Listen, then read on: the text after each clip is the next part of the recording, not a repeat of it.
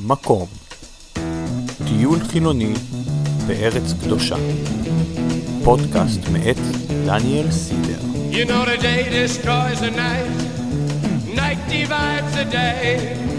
Try to run, try to hide, break on through to the other side, break on through to the other side, break on through to the other side, yeah. חם בטבריה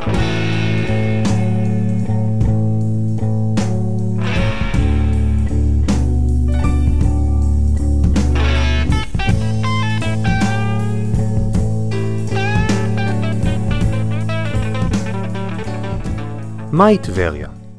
טבריה היא יותר מעוד עיר בארץ. טבריה היא הכנרת, טבריה היא ריח של דגים, טבריה היא חום בלתי נתפס.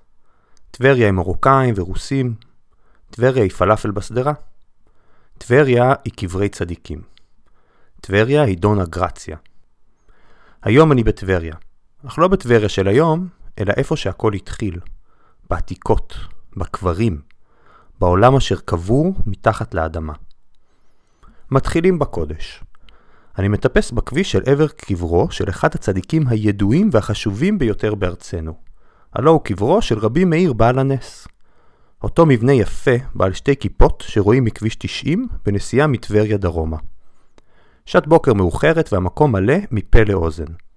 בחוץ יש שלט שמכוון את הכהנים למעין עליית גג קטנה, בה מותר להם לשהות. כי הרי לכהנים אסור להיות בבית קברות. אני נכנס למתחם הספרדי. זה עם הכיפה הנמוכה והרחבה יותר. בפנים הריח המוכר של נרות שמן, זיעה וקפה זול. והנה הקבר. אך אני רואה רק את חציו. חציו השני באזהרת הנשים. ההפרדה הזאת היא משהו שדי התרגלנו אליו, אך היא לא טבעית, והיא חדשה למקום.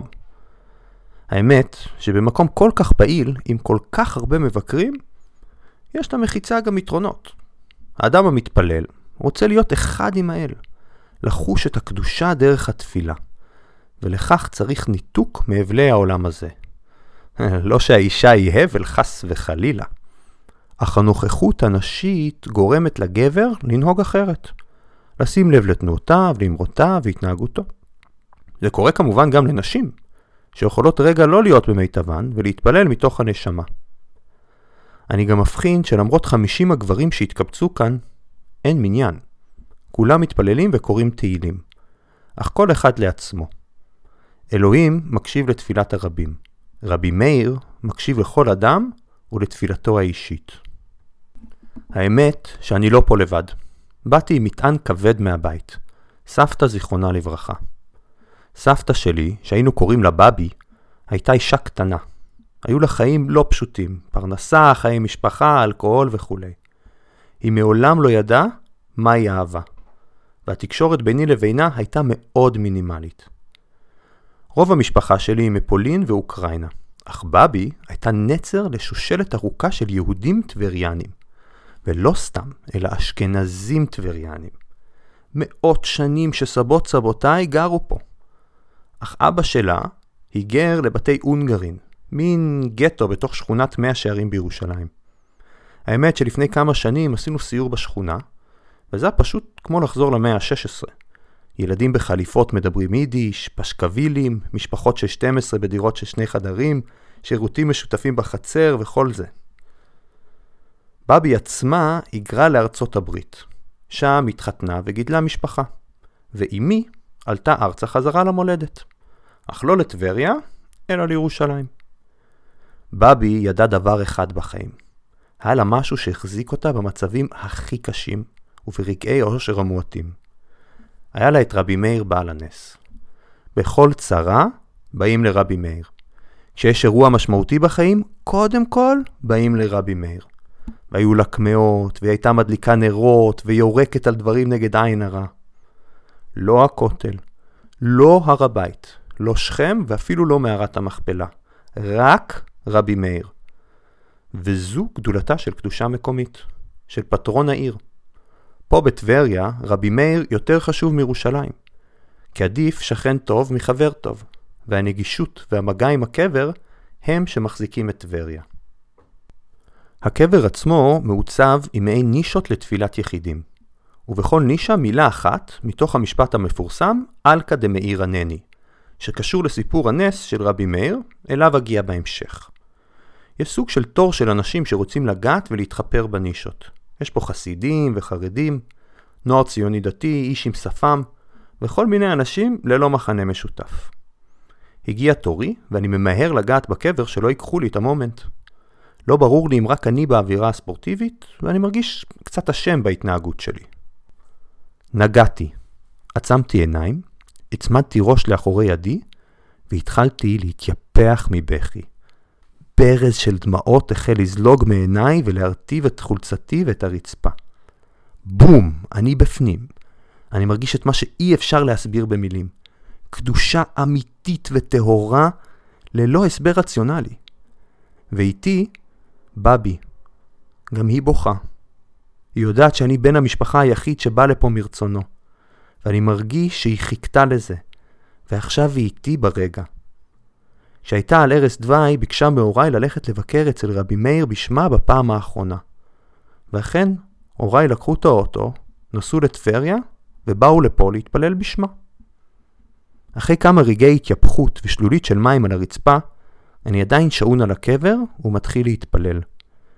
קודם כל אני מבקש רפואה שלמה לכל מכריי וקרוביי, ובייחוד לאשתי וילדיי.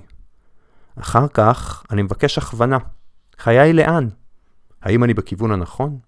האם הקשר הזה שיש לי עם הצדיק שנקבר פה לפני 1800 שנה אומר בכלל משהו? אחר כך מגיעה תפילת הדממה. זו תפילה שהתחלתי איתה בטיול אחרי צבא, אי שם על הר בהימאליה, במקום בו הקדושה נכנסת לצ'ילום ויוצאת אל הנשמה. תפילת דממה היא פשוט ניתוק, לא לחשוב על כלום, וגם לא לחשוב על זה שאתה לא חושב על כלום. להתחבר לרוח, וכאילו להתנתק מכל החומר שמסביב. יש שיקראו לזה מדיטציה. לא תמיד זה מצליח, אבל פה אין לקדושה לאן לברוח. יכול להיות שנשענתי על הקבר שעה, יכול להיות שזה היה עשר דקות. באמת שאין לי מושג. אך החיבור הזה בין קדושה מקומית ובין הקשר המשפחתי הוא סיפורו של העם היהודי. זה הדבק שלנו מאז ומתמיד. המשך המסורת המשפחתית ולקיחת מסורות שאינן כלליות, אלא ממש אורגניות ומשפחתיות. כמו הניגון של שלום הלחם, או הדרך שבה מכינים את הכרפס בסדר פסח. פעם אחרונה שהרגשתי זאת הייתה בברית של בני שקד. לעולם לא אשכח זאת. אבא שלי היה הסנדק, וכשראיתי את בני התינוק, יצירה מופלאה שיצאה מבטן אשתי, יושב על אבא שלי, היה לי פלאש מטורף.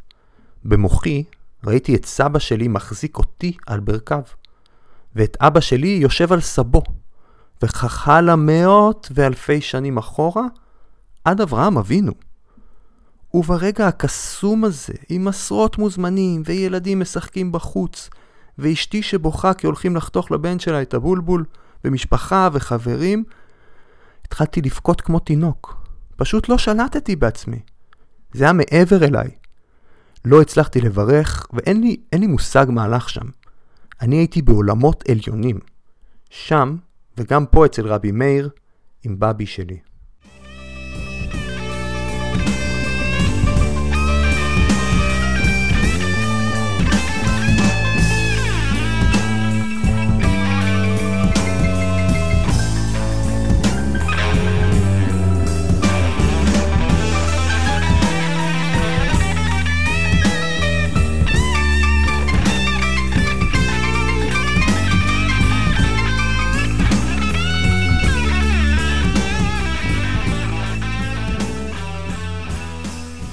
כולי אדום ובוכה. אני יוצא מהחדר של הקבר ונכנס לחלל הגדול. מנסה להתעלם מהמבטים של כל האברכים מסביבי, שחושבים שאני בתהליך של תשובה מתקדמת, ועל כן אני בוכה. והנה מאכר יושב ליד שולחן ורושם קבלות. מאחוריו עוד איש בתוך חדר מכובד עם ספרי תורה ושטיח, עם פנקס קבלות ושתי נשים שמדברות איתו. ישנו מנהג יפה שמי שבא לבקר אצל רבי מאיר נותן צדקה. ופה זה המקום לעשות זאת. לא מדובר בשקל שזורקים לקבצן ברחוב, אלא בתרומות יפות של מאות ואלפי שקלים, שאני מקווה שהולכים למקומות הנכונים. זה נראה רע. זה נראה כמו ניצול הקדושה בשביל כסף. ובראשי, הבחור עם הפנקס נוסע במרצדס של 400 אלף שקל. אך זה רק בגלל שאני אשכנזי. ואצלנו, הכסף הוא בשקט, בחדרי חדרים. כל מי שילך לבית כנסת ספרדי, יראה איך מוכרים כל עלייה בתורה, כל פתיחה של ההיכל, לכל המרבה במחיר. וכמובן שהכסף הולך למקומות טהורים, כמו שיפוץ בית הכנסת או האכלת העני. אבל לי זה תמיד נראה כמו חילול הקודש. הרי כסף הוא כל כך מלוכלך. הוא מסמל את החומר יותר מכל דבר אחר. ואני עוד עם בבי שלי בעולמות עליונים, שבהם השטר הוא סתם חתיכת נייר. חדר הנרות תרומה של חמישה שקלים תאפשר לך להדליק פה נר שמן. הרי ידוע שנר אלוהים נשמת אדם, וכוחות האש יש בהם מין השארת חותם במקום הקדוש. כמו אבן על קבר או דוח של פקח. והנה הפגניות שביהדות. הנה השימוש בכוחות הטבע כחלק מחיבור לקדושה. כמו שעושים הנוצרים האורתודוקסים בכנסיות, או ההינדים במקדשם. וכמו שעשו הכנענים, והיבוסים, והגרגשים, והחיטים. וזוהי המסורת פה. היום. אולי מחר תהיה פה מסורת אחרת. אז מיהו רבי מאיר בעל הנס? ומה הנס המפורסם שלו? טוב ששאלתם. שמעו סיפור. רבי מאיר היה תלמידו של רבי עקיבא. אותו רבי עקיבא שקרא לבר כוכבא המשיח והאמין שהגאולה בפתח. ישנה גם מסורת הגורסת שרבי מאיר הוא מצאצאי נירון קיסר רומא, שעל פי אותה מסורת באחרית ימיו התגייר ונהיה יהודי שומר תורה ומצוות. כשיש הלכה במשנה ולא ידוע של מי, היא תמיד של רבי מאיר. רבי מאיר חי בתקופה לא פשוטה לעם היהודי, תקופת מרד בר כוכבא. הרומאים אסרו על יהודים לקיים מצוות, ללמוד תורה, לאכול כשר ולמול את בנם. וניסו להפוך את היהודים לעם ככל העמים. הם לא הבינו את העקשנות היהודית ואת הרצון להישאר במסורת, במקום להתקדם יחד עם הרומאים. עם קשה עורף, כמו שאומרים. הרומאים גם אסרו על לימוד תורה. גיסו של רבי מאיר, חנינה בן טרדיון, נתפס כאשר הוא מלמד תלמידים תורה. הרומאים העמידו אותו בכיכר העיר, ליפפו גבילים של ספר תורה סביבו, והבעירו אותו באש לעיני כל העיר. הם גם שמו ספוג עם מים על ליבו כדי שיישרף לאט לאט. חנינה הסובל זעק לתלמידיו שהוא רואה גבילים נשרפים ואותיות פורחות באוויר. הוא לא הצטער על עצמו, אך בכה על שרפת התורה, שהיא החמצן של העם היהודי. חנינה בן טרדיון הוא אחד מעשרת הרוגי מלכות. גם את רבי עקיבא, רבו של רבי מאיר, הרגו הרומאים בעזרת מסרקות ברזל. את בתו של חנינה כלאו הרומאים בבית זונות ברומא, והפכו אותה לזונה. אחותה הייתה ברוריה, אשתו של רבי מאיר. כששמע על כך רבי מאיר, ארז את הפקלאות שלו, ועשה את המסע הארוך מטבריה לרומא. שם הוא התחפש לרומאי חרמן, והלך לבית זונות. הוא ניסה לשחד את השומר בכניסה שייתן לילדה המסכנה ללכת הביתה. השומר הסביר לרבי מאיר שאם יעשה זאת, הוא יהיה בצרות צרורות. רבי מאיר לא ויתר, ונתן לו שק של מטבעות. השומר אמר שהכסף לא יעזור לו. רבי מאיר נתן לו עוד שק, ואמר לו, שק אחד לך, ועם השק השני תשחט את מי שצריך. ועוד הוסיף, שאם גם זה לא יספיק, שיגיד, אלקא דמאיר ענני, אלוהי מאיר יצילני. וכך הוא ינצל. השומר הסתכל לרבי מאיר בעיניים ואמר לו, תגיד לי, מה, אתה חושב שאני מטומטם? רבי מאיר נכנס מיד לכלוב של כלבים רעים, וכשבאו להתנפל עליו אמר, אלקא דמאיר ענני. ומיד הכלבים קשקשו בזנבם, וליקקו את פניו של רבי מאיר. השומר השתכנע, ושחרר את אחות אשתו של רבי מאיר. דרך אגב, היא מצאה דרכים לא לשכב עם אף אחד. כל פעם מצא תירוץ אחר, ושמרה על גופה וטהרתה.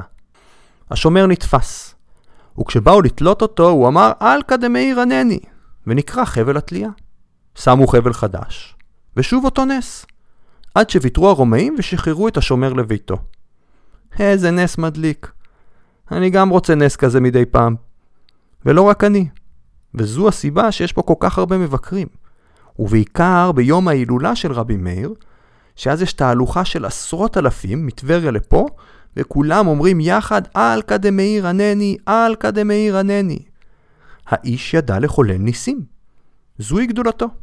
לא כל צדיק או חכם יודע לשנות סדרי עולם. יש מעט מאוד חכמים שממש הצליחו לעשות זאת. כמו חנינא בן דוסה, שהרודי קישור אך לא קרה לו כלום. וחוני המעגל שעמד בעיגול ולא זז עד שהיה גשם. אנשים באים לפה עם קשיי היום-יום שלהם, ומקווים למרפא אצל רבי מאיר. וכידוע, כשאדם מגיע הכי למטה שאפשר, הוא בדרך כלל פונה לכוח הכי גבוה ועליון שיש. הכוח שמבטיח לרפא הכל, בלי תחתום לי פה, פה ופה. בלי לחכות בתור. בלי לשלם. פשוט תפילה קטנה, ואולי קצת צדקה, וכל מכאוביך יירפאו. האוכלוסייה פה מאוד מגוונת, מחרדים וחסידים, דרך משפחות עם ילדים, ועד איש עם חליפה ומרלבורו לייט. בכניסה הראשית, לא זו שאני נכנסתי דרכה, אני באתי מאחורה, יש חנויות לרוב. אפשר ללמוד הרבה על אתר דרך המזכרות שמוכרים בו. לדוגמה, בירושלים כמעט כל חנות מזכרות תמכור צלבים לצד מנורות. ועתיקות יקרות לצד פאצ'פקס לתיירים. כדי לספק את מה שצריך ליהודים וגם לנוצרים. פה הכל נראה סליזי וזול. בחנויות יש דברים יהודיים כמו מנורות לשבת, קרש לחלה, ברכת הבית, חמסות ומנורות. יש גם המון תמונות של גדולי הרבנים, עובדיה יוסף, כדורי ורמב"ם. אפילו ראיתי אילוסטרציה של חמישה רבנים יושבים במעין סצנת סעודה אחרונה כזאת, עם הכותל מאחוריהם. תמידי עין הרע, תמונות של רבנים לארנק, תפילות וכולי וכולי. יש פה גם מעין חנות לבגדי נשים. כמובן שהכל צנוע, אבל ממש חנות, עם חדר הלבשה ומראה והכל. זה נראה לי מוזר למקום כמו זה. אך יש מי שבא לפה לבכות, ויש מי שבא לפה לקנות. וזה היופי במקום הזה. ואז אני רואה שתי תמונות ענק של הכותל. שני התמונות מונחות אחת ליד השנייה ונראות זהות לחלוטין, חוץ מפרט אחד קטן. באחת, מעל הכותל, עומדת כיפת הסלע, ובשנייה יש מעין ענן במקום. התמונות אחת ליד השנייה שכל אחד יוכל לבחור מה להציג בביתו. מעין מדד משיחיות שכזה. פוטושופ יהודי. צנזורה אלוהית. ליד אזור ההדלקה השני, זה החינמי, עם נרות שעווה ולא נרות שמן, יש חניון עם אוטובוסים ורכבים. מרצדס של 400 אלף שקל חונה בחניית הנכים היחידה שיש פה. אולי של המאכר ממקודם. אולי של הגבאי. אולי של הבחור עם החליפה והמלברו לייט שראיתי קודם. בכל מקרה, זה לא רכב של נכה, והחנייה דווקא כן. אני ממשיך אל אחורי האתר, אל המבנה ששייך לאשכנזים. כן, גם פה האשכנזים והספרדים מבודדים את עצמם. בעצם כל הקומפלקס הזה נבנה ב-1867 מתרומות מיהודי העולם. והמפתח ניתן למשפחת וקנין הוותיקה שמחזיקה במפתח עד היום הזה. תרומות הם שם המשחק אצל רבי מאיר. היום נותנים פה צדקה לעניי העיר.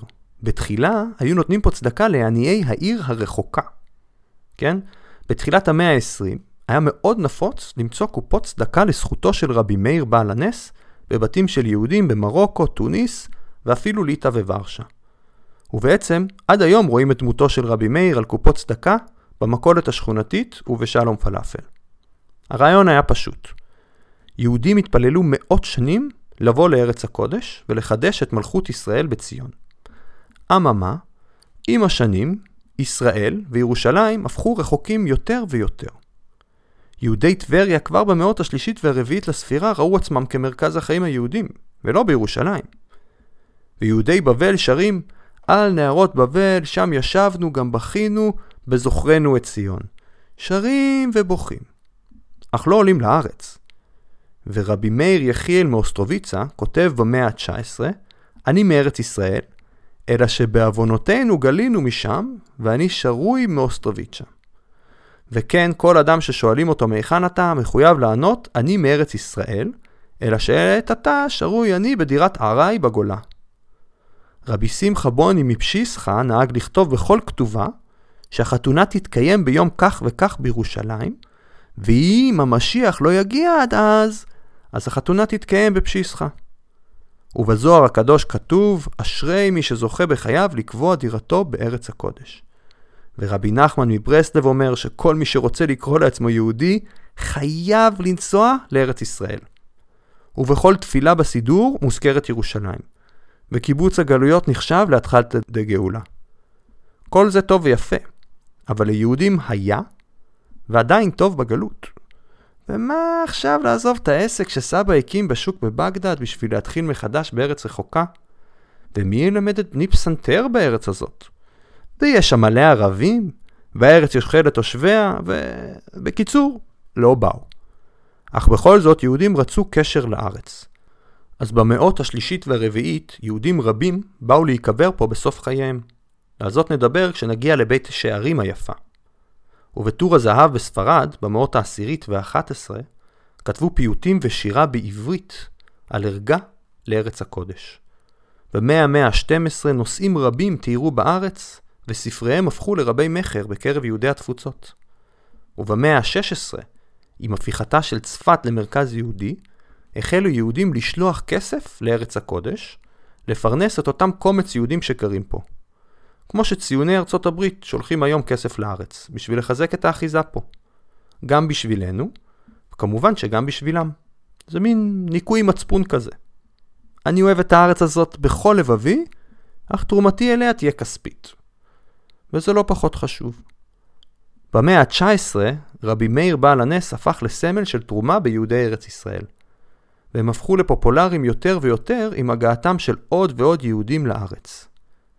בשלב מסוים קופת רבי מאיר הפכה לקופת קק"ל, והתמיכה הפכה בציונות ולאו דווקא בתלמידי חכמים. נכנסתי לאולם האשכנזי. הוא קטן יותר ואין בו קבר. יש פה בית כנסת מרשים ותחתית של עמוד רומאי, שהוא הציון של קבר רבי מאיר. ועל כן יש מעליו שלט גדול שמסביר שפה זה החלק הקדוש. די ריק פה. מעבר לקיר יש מאות אנשים ברגע זה ממש, ופה ריק ושקט. והנטייה האנושית ללכת עם הזרם, לעמוד בתור למשהו כי כולם עומדים, לקנות בחנות מלאה ולא ריקה, להתלבש כמו כולם ולא להיות שונה, באה לידי ביטוי גם פה. לצידו של העמוד יש מכסה של קבר שקוע באדמה ומעליו שלט שאומר שזה קברו של סומקוס, תלמידו המובהק של רבי מאיר. הזיהוי של מקום זה כקברו של רבי מאיר הוא עתיק יומין. עולי רגל מזכירים את הקבר כבר כאלף שנים. אך אף אחד לא מזכיר את סומקוס. וזו מסורת חדשה שתופסת טרמפ על היות המקום כבר קדוש. הקבר הוא במרתף, ולידו אפשר להציץ מבעד לחלון בקברו של רבי אלעזר ברבי שמעון, שזה בעצם רבי שמעון בן אלעזר, שזה בעצם בנו של רבי שמעון בר יוחאי, שהוא בעצם קבור במירון. מבלבל משהו. וגם זו מסורת של השנים האחרונות. המעניין הוא שלפה אין גישה. או יותר נכון, לי אין גישה. לנשים מותר ללכת לשם. הן יכולות לרדת בגרם המדרגות ולהתפלל פה. ואכן, יש פה כחמש נשים עם תהילים ביד ודמעה בעין שמתפללות. יש פה הדרת גברים. והעובדה שאני לא יכול לרדת לשם קשה לי מאוד. דווקא בגלל שאסור לי, אני רוצה. אך אין ספק שגם לנשים מגיע מקום משלהן, ובעיקר בעולם בו בדרך כלל זה עובד הפוך. האמת, שאפילו המסורת לפיה זהו קברו של רבי מאיר בעל הנס, נתונה למחלוקת. יש הטוענים שהוא קבור בנרבתא, יש הטוענים שהוא בכלל בגוש חלב, איפה שהיום מצוין רבי מאיר בר יצחק בעל ההקדמות. אך אין ספק שהמסורת הזו ניצחה ובגדול, וכמות המבקרים מדברת בעד עצמה. ושוב חוזר העניין הזה שקדושה קשורה למקום, למושג מקום, לקדושה המקומית. ופה יש אנרגיה, ופה יש מאות אלפים שמתפללים, והילולה מפלצתית כל שנה. ואם תאמין מספיק, גם המקרר בביתך יהפוך להיות קדוש. הקודש הוא הקדשה, הוא להודיע שיש פה משהו שאנחנו מקדשים אותו. אנחנו, בני האדם מקדשים אותו. ואומרים שהוא לא חול אלא קודש. ולא אלוהים ברא אותנו, אלא אנחנו בראנו את אלוהים. מחוץ לקומפלקס יש עוד מבנה גדול. הקומה הראשונה עתיקה ובנויה מאבני בזלת יפות. הקומה השנייה חדשה יחסית. נכנסתי. עליתי מעלה, ישבתי בבית המדרש הממוזג היטב, וקיבלתי מבטים תוהים מעשרת האברכים שישבו שם. שניים מהם דנו בסוגיה בגמרא, אחד נרדם על הסטנד שלו, ארבעה היו באמצע שיחת חולין על הבן של הרב ברוך שעולה לישיבה בבני ברק, שניים עישנו סיגריה בחוץ, ואחד פלפל לעצמו בספר עב כרס. ואני. ופה, במבנה הזה, נמצא מטמון. לא מטמון של כסף וזהב, אלא מטמון רעיוני ומחשבתי. פתק קטן, ועליו נכתב, אני נע, נח, נחמה, נחמן מאומן. נשמע מוכר, אה? ובכן, מפה הכל התחיל. בשנות ה-20 של המאה ה-20 הגיע לכאן חסיד ברצלב קצת תימוני, הרב אודיסר. היה זה יום צום של י"ז בתמוז, והרב אודיסר, שהיה עני מרוד וחולה, הרגיש צורך לאכול בזמן הצום. אחרי שאכל הרגיש רגשות אשם עזים, וחש ברע. הוא שכב על הרצפה בבית המדרש, והתפלל לאלוהים שייקח אותו. מתוך צורך לא ברור, הרב אודיסר קם ולקח את הספר ליקוטי הלכות של רבי נתן, שהיה תלמידו המובהק של רבי נחמן מברסלב. כשפתח את הספר, נפל עליו הפתק שבו נכתב "אני נע נח נחמה נחמן מאומן". הרב אודיסר הבין שפתק זה נכתב על ידי רבי נחמן מברסלב בכבודו ובעצמו, למרות שזה מת 200 שנה קודם לכן. רבי נחמן מברסלב, או כמו שמכנים אותו חסידיו, רבנו, היה מייסד חסידות ברסלב לפני למעלה מ-200 שנה, ונינו של הבעל שם טוב בכבודו ובעצמו. תורתו הייתה ייחודית ושונה משאר החסידויות. הוא הפליג בדמיונו לסיפורי מעשיות מפונטזות, הטיף להתבודדות כל יום, והאמין בקשר ישיר עם הבורא אמונה אינדיבידואלית, שלא נשמע כמותה לפני כן בעולם היהודי. רבי נחמן גם ציווה שלא יהיה לו יורש, ועל כן הוא עצמו האדמו"ר הגדול של ברסלב עד היום הזה. צוואה זו אפשרה לפרש את משנתו של רבי נחמן במאות דרכים שונות. ולכן היום אין ממש חסידות שנקראת ברסלב, יש מאות קהילות עצמאיות, הימורים רוחניים וגישות שונות, ולפעמים אפילו מנוגדות. הנס שרב אודיסר חווה, הביא אותו לאמונה שהפתק הזה הוא מסר אלוהי. וככל שנגיד את המנטרה הזאת, כך אנו מקדמים את הגאולה. במשך 80 שנה הרב אודישר שמר את דבר הפתק בסוד. ועל ערש דווי גילה לתלמידיו על דבר הפתק. משנות ה-80 נוצר פלג חדש בחסידות ברסלב בראשות הרב אודיסר, זרם הננחים. עם התגברות החזרה בתשובה בחברה הישראלית והחיפוש אחר רוחניות, פלג הרב אודיסר גדל וגדל, והם רואים עצמם כמפיצי האמרה ושמחה כתנאי להבאת הגאולה במהרה בימינו. הכיתוב החתוך של שמו של רבי נחמן מרמז על סודות עליונים בקבלה. מעין התגברות ועלייה בסולם הספרות בעזרת פירוק של שמו של הרב הגדול. היום קל למצוא ננחים בכל פינה. בדרך כלל מדובר בחוזרים בתשובה שאימצו את משנתו של הרב, בעיקר מפני שהוא מדבר על אמונה תמימה ועל פירוק סולם ההיררכיה שיש ברוב החסידויות. ושכל אחד, לא משנה מה עברו ומאיפה בא, יכול בקלות ובפשטות להביא את הגאולה. בלי 40 שנה בישיבה, בלי להיות נצר לשושלת רבנים, פשוט לקרוא בקול נע, נח, נחמן, נחמן, מאומן, ולשמוח בכל עת. פשוט וטוב. הרב אודיסר, או בכינויו הסבא, נהיה דמות להערצה בפני עצמו. חייו הפשוטים וענוונותו מזכירים לתלמידיו את רבי נחמן מברסלב, והוא סוג של גלגול שלו. במקומות רבים בארץ ניתן לראות שלטים, מדבקות, מגנטים וספרונים עם דמותו של הסבא, ומעליו הכיתוב אני נע נח נחמן נחמן מאומן. הרבה אנשים שרואים זאת חושבים שזה דמותו של רבי נחמן מברסלב, ואין ספק שיש פה בלבול, וסביר שזו הכוונה בכרזות. לא רחוק מפה, ביבניאל, יש זרם נוסף של חסידות ברסלב, זרם הרב שיק.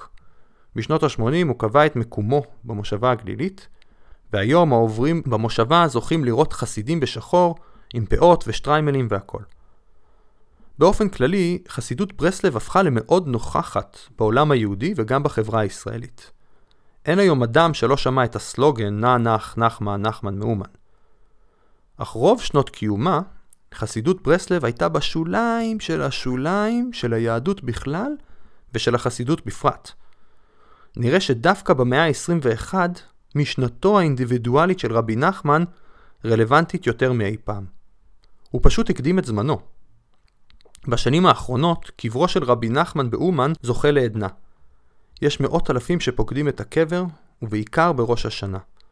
והחסידים חוזרים לשם שוב ושוב ושוב. יש שם מלונות, ומסעדות כשרות, וסוכנויות טיולים, ותפילות המוניות, וריקודים ברחובות, וחילונים, וחסידים, ואוליגרכים, וספרדים, ואשכנזים, ואלכוהול, וג'וינטים, וכל מה שגבר צריך בשביל החופשה המושלמת בחגים. ופה, פה הכל התחיל.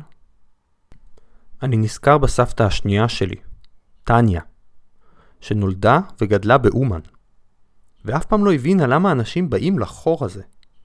היא עצמה מעולם לא ביקרה בקבר. עד כאן פרק זה. מוזמנים לשמוע את פרק ב' ופרק ג' של חם בטבריה.